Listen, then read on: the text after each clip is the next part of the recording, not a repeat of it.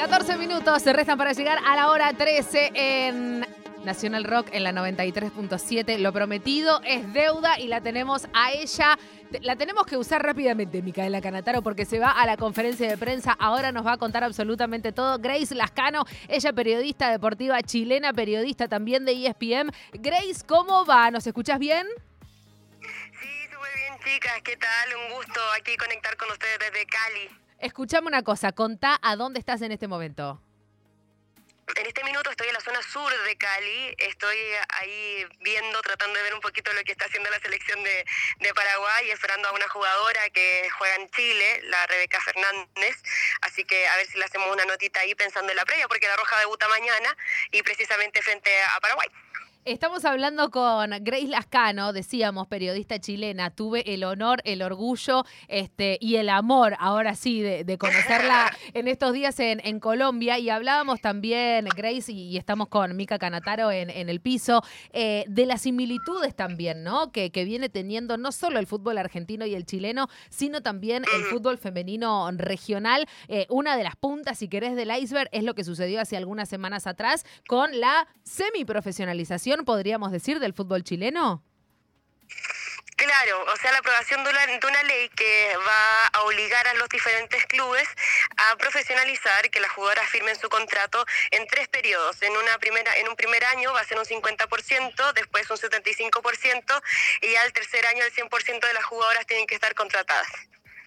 Bueno, un poco, hola Grace, ¿cómo estás? Soy Mica. Hola Mica. Eh, bueno, un poco lo que hablábamos también esto, ¿no? del efecto este que tiene que, que en los distintos países se vayan obteniendo, eh, eh, adquiriendo estos derechos. Es similar a lo, para, las y los oyentes, es similar a lo que pasó en Argentina. Digo, comenzamos con ocho contratos obligatorios por cada equipo, seguimos con doce, bueno, como que vamos avanzando hasta llegar a ese esperado 100%. Pero a raíz de, de este anuncio, ¿qué cosas ya se fueron modificando? ¿Qué cosas notás vos?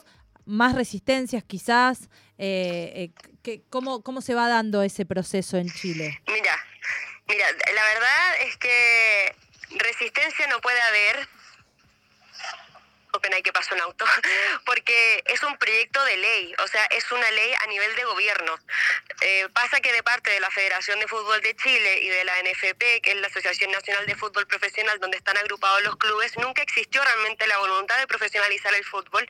Entonces la ANJUF, que es el sindicato de las jugadoras de fútbol, hace tres años, desde 2018, vienen trabajando en un proyecto de ley para que sea el gobierno quien regule precisamente esta situación, considerando que ellas son todas trabajadoras activas, van todos los días a entrenar, eh, tienen horarios, digamos. De hecho, hace poco unas jugadoras de Everton iniciaron una demanda laboral contra su club porque no les querían reconocer, digamos, que eran trabajadoras y la ganaron, algo que también sentó un precedente importante porque las eh, del club dijeron, se defendían diciendo que eran amateurs que ellas no eran profesionales.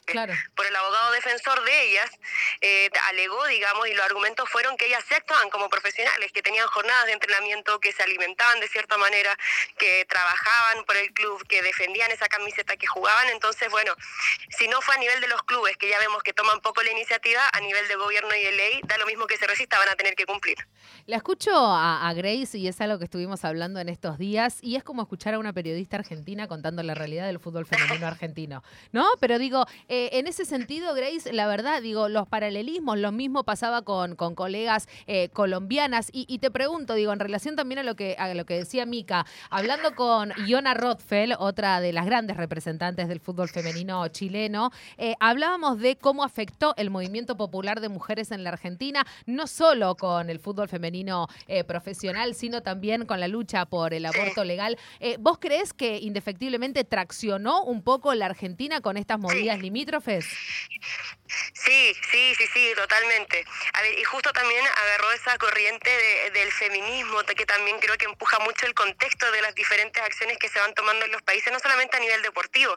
El feminismo te pone sobre la mesa la equidad de género, te pone sobre la mesa la dignidad de las mujeres, la dignidad laboral, eh, la igualdad de oportunidades. Entonces, en ese contexto se mueve también el fútbol femenino, porque sabemos que dinero a nivel de clubes hay, eh, solamente que falta la voluntad, falta la gestión, falta cambiar la mentalidad de decir las mujeres están jugando aquí, defienden mi camiseta y vamos para adelante. Entonces, esa también son una serie de normas que, que también nacen del movimiento feminista y que también contagian. Y claro, lo que pasó en Argentina para mí fue un precedente en toda la región.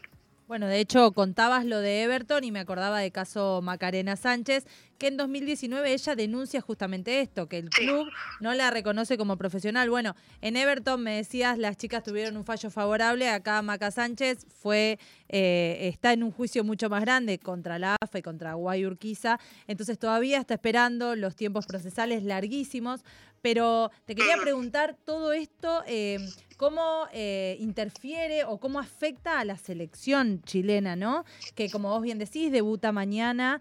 Eh, ¿cómo, ¿Cómo afecta a las jugadoras? ¿Cómo ves a la selección chilena, ¿no? De cara a esta Copa América. Mire, pasa que a nivel de selección como que se vive un mundo a veces paralelo a lo que pasa en los clubes. Si bien hay jugadoras del campeonato nacional que están jugando en la selección chilena, eh, no todas están como, o muy pocas de estas están presentes desde la voz, desde la opinión en este tipo de temas. Entonces, claro, ellas, la selección chilena tiene, tiene las condiciones, ellas entienden, tienen un trabajo distinto, están en otros clubes, viven otra realidad, etcétera, pero yo lo veo como mundos diferentes. Claramente, ¿qué, ¿qué pasa con la selección chilena? Y para mí que es importante, que si hubiese un compromiso real de los clubes con el fútbol femenino, tendríamos una mejor formación de jugadoras para competir. Eh, Ahora, Chile quedó clasificado al Mundial Sub-17 con una generación de oro, una generación brillante que con nada llegó a conseguir ese ocupado Mundial de India. Fruto del trabajo de ellas personal, fruto del trabajo del cuerpo técnico que trabajó un montón durante harto tiempo, pero no fruto de, de los clubes que las preparan para este momento.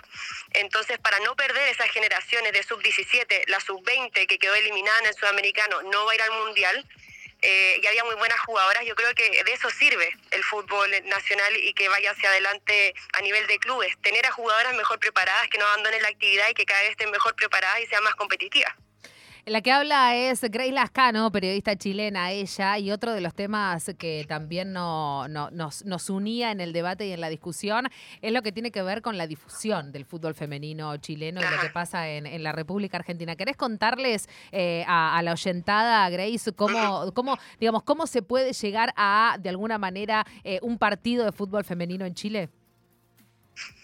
A ver, el fútbol femenino, eh, yo tengo una productora que visibiliza el fútbol femenino, tenemos un documental de la Roja Femenina autogestionado en un principio que se llamó Históricas, después tenemos un programa de fútbol femenino también autogestionado, que es Primera Ronda, ahí pueden seguirlo en nuestras redes sociales, tenemos Instagram. Pasa eh, todo, Grace. Spotify. pasa donde te seguimos. Arroba, primera ronda.tv, tenemos un programa que, que es bien entretenido, lo hacemos junto a jugadoras, así que está bueno. Y así, la prensa de fútbol femenino, la visibilización es, es gestionada. O sea, nadie, em, todavía en Chile nadie te va a pagar al 100% ni algo digno para vivir por cubrir el fútbol jugado por mujeres. Entonces, va mucho de, las personas que están interesadas, que son en su mayoría mujeres. Eh, también muchas desde la autogestión están aquí, estamos aquí generando contenido para nuestras redes sociales. Nos toca salir a vender, eh, buscar marcas que estén comprometidas. Bueno, está la Gus Vidal, argentina, colega que, quiero mucho, admiro muchísimo. Y ella estuvo vendiendo cafés virtuales para poder estar hoy día también eh, cubriendo esta Copa América. Entonces, bueno, así vamos, de mucho aguante, de mucho corazón y yo creo que, que eso es lo principal. O sea, sería ideal poder mantenerse. eh, desde también lo económico y que esto sea rentable, pero mientras no lo sea, damos la guerra y bueno, cada vez somos más y esa es la buena noticia.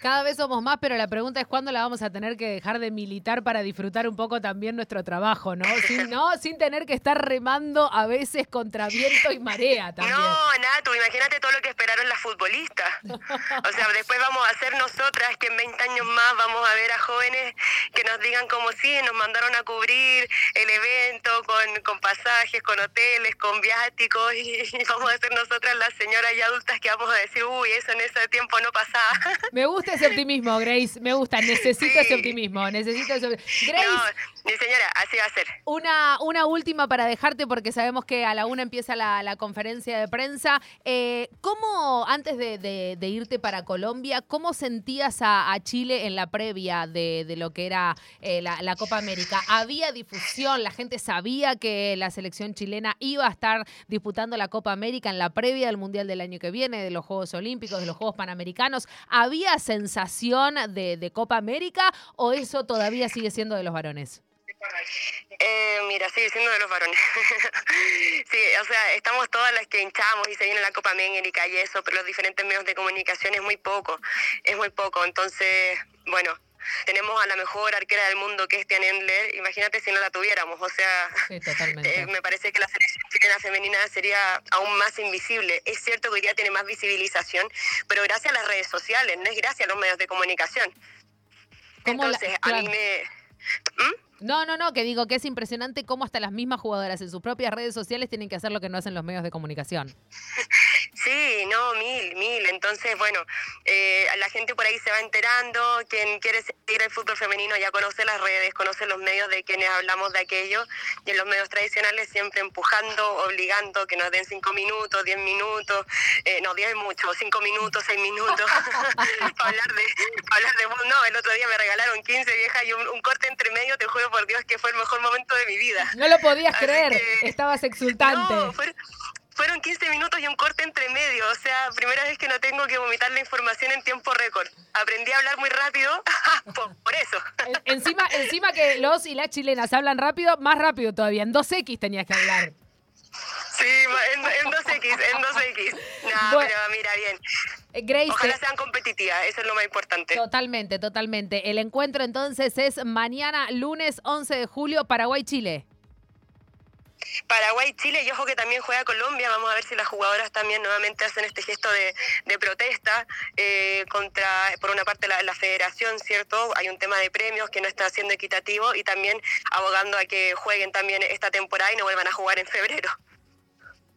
Eh, que vamos a hablar con, con Caro Castellanos eh, en un ratito también, una colega que, estuvo con nosotras estos días para que nos cuente también cómo se siente desde la, la mismísima Colombia, ¿no? Porque digo, y esto lo hablábamos, ¿no? Eh, se juega la Copa América Femenina, la novena edición en Colombia, cuando la Liga Femenina Colombiana está, pero pendiendo de un hilo.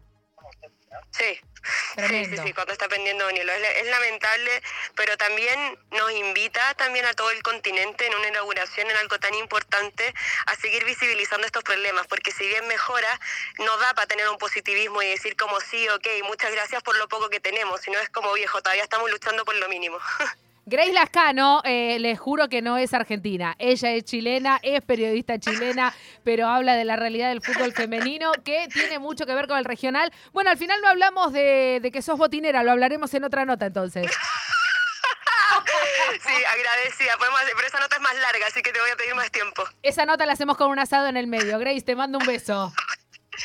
Otro grande, Mica, Nato, abrazo grande. Chao, chao. Beso, beso, beso. Ahí estaba y pasaba Grace Lascano. Entonces, desde, Chi- desde Chile, mira, desde Cali, Colombia, también en la previa de lo que va a ser el debut de Chile mañana, lunes 11 de julio contra Paraguay. Y decía, mañana yo creo, Mica, que probablemente se venga uno de los partidos en los que eh, tengamos esa goleada, ¿no? Porque estamos hablando de que se van a encontrar Bolivia y Chile, Bolivia que viene de perder contra Ecuador y una Colombia exultante también después de lo que fue el triunfo contra Paraguay. Sí, seria candidata Colombia, seria candidata y Bolivia que bueno, eh, hace lo que puede con los recursos que tiene, porque si estamos hablando de países en los que el masculino es súper fuerte y en los que hay toda una lucha y una militancia, y a pesar de eso, faltan un montón de herramientas, a pesar de eso, eh, hay una lucha constante, bueno, imaginémonos en, lo que puede pasar en Bolivia, ¿no? ¿Cuándo vamos a dejar de decir a pesar de eso? Tremendo. Casi la una del mediodía en este domingo. Ella es Micaela Cana.